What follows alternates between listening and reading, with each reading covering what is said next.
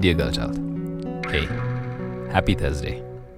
I don't know about you, but I've been feeling a vibe with the month of March. For some reason, it just feels different. It feels like a winning month.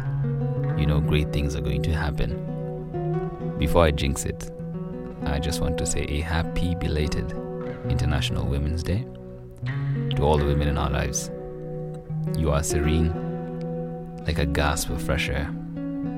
You are classy, like an antique clock, yet as elegant as a Rolls Royce. Many words could be used to describe you, and that list would be endless. But for today, a special mention to Mami Auda.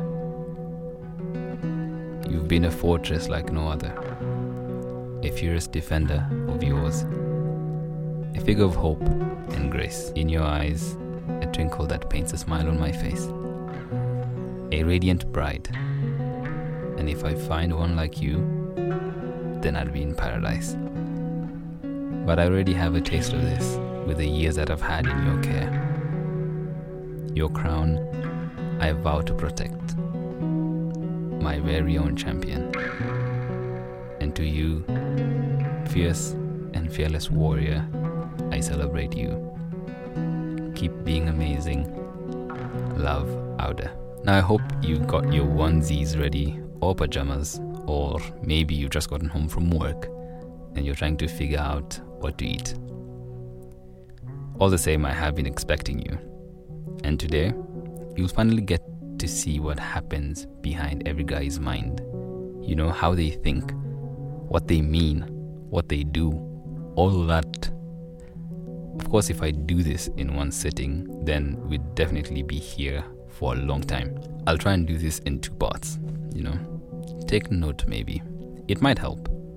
But huge disclaimer every man is super unique. I guess you could call this my opinion or perspective, but we do have similarities. So here we go what guys want. Number one on the list, I had a question this week that says, What's the equivalent of flowers to guys? And the answer is flowers. So, number one, please give us flowers. Maybe this is just me, but little backstory about this. I received a proper bouquet of flowers today, and I've never felt anything like that in my life. You know, I was confused, but at the same time, I was pleasantly surprised as well. Number two, we are the softest creatures at heart. Many times, we've been put in so many situations which force us, quote unquote, to behave a certain way, to exert dominance, or to show no fear. But deep down inside, we genuinely just want to be loved. Number three, we're not looking for perfect. Yes, of course, some of our actions tend to imply that we are, but we clearly understand that perfection is impossible. We just want the little things. Number four, what does the best version of you mean? Personally, I've done this before when I told the person I was with at the time that I really just wanted the best version of themselves. And it boiled down into an argument about what about her scars and when she's not okay and such things. And that was a really long day, if you ask me. but what that simply implies is it's on you to work on the things about yourself that you don't like, you know, containing yourself before you ask someone else to contain you. You know, things like scars and skeletons, I tend to think they're personal problems that we tend to solve internally, you know, being the better you deserve or doing unto others what you'd want them to do unto you. Number five, relation is not competition. We aren't trying to be ranked higher, you know, men are better than women, or what a man can do, a woman can do better. It's not that. It's more of when we say we've got this, you best believe I've got it, you know. Come rain or shine. I think most of the time, the problem comes in when it's not done in your expected time frame. You know, if you tell someone, "Hey, what's up? I want I would want to go on a date this month," and you wanted to go on a date on the second week, but you end up going on the fourth, you end up getting a bit disappointed just because it didn't work in your timeline. And I think that's an internal issue for me, if you ask. It's something I've had to work on, not just with relationships, but also with work, people I work with, school, and family. Allowing people to do what they said they'll do, trusting them, despite the urge to do it because you can. Number six, allow us to not be okay. You know, sometimes it's not just working. Everything we try, and it's not just clicking, it's frustrating, it's tiresome, it has too much pressure. We also have so much on our plates sometimes, and we hit walls mentally, emotionally, and even physically. No words I use can describe what we go through. But here's a solution for that though. Did you know that presence doesn't necessarily mean verbal or physical? Think about it. We just need presence.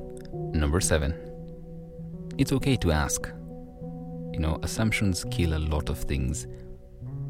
It's okay to ask questions, to chip in with ideas. It's okay. If you want to know, ask. Be it where we stand, be it where we're going, or what needs to be adjusted. Ask. After all, you are one half of this. So, with all kindness, just ask. Number eight. If it's you, it's you.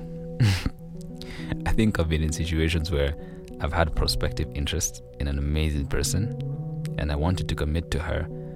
But one day we were having a conversation and she said, I'm sure you say this to all the girls.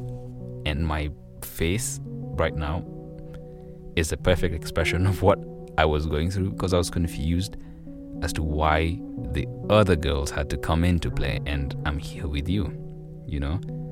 How do you even come back from such a thing? You know? Sometimes just just let it be, you know. Granted, our past experiences could have fueled that kind of response. But then again, if it's if it's upstairs, if you keep walking while looking behind you or looking over your shoulder, you probably won't see where you're going. So, we're all different. I'm going to leave it at number eight just to cause chaos in the OCD community, being the chairman and whatnot. But that's a taste of what goes through our minds, of course. We will do a part two and try and iron out the kinks, you know, the little things. And I'm curious to what you might want to know, so feel free to reach out. Of course, not everyone will resonate with what I've said, and that's okay.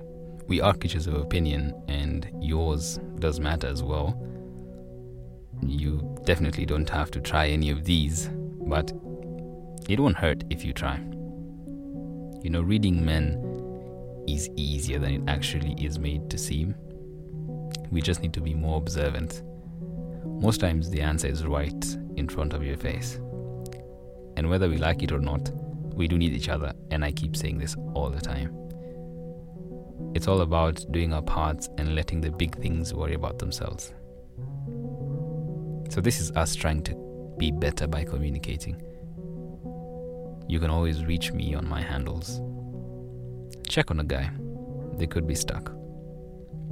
Always remember if your first response is a but, you've probably heard but not listened. This has been your friendly neighborhood boy child. Stay safe, stay hydrated, knowing we are being better for each other. Until next Thursday, peace.